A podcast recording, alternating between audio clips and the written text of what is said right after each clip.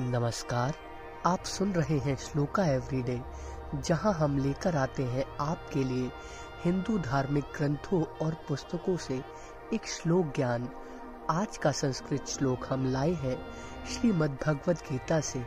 आइए, कंठस्थ करें आज का श्लोक।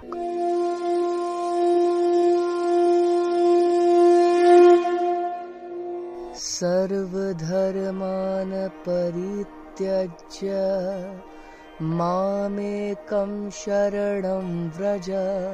अहं त्वां सर्वपापेभ्यो मोक्षयिष्यामि मा शुचः।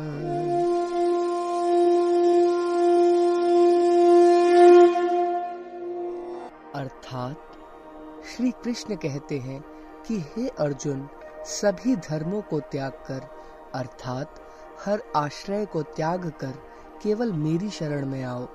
मैं तुम्हें सभी पापों से मुक्ति दिला दूँगा। इसलिए शोक मत करो।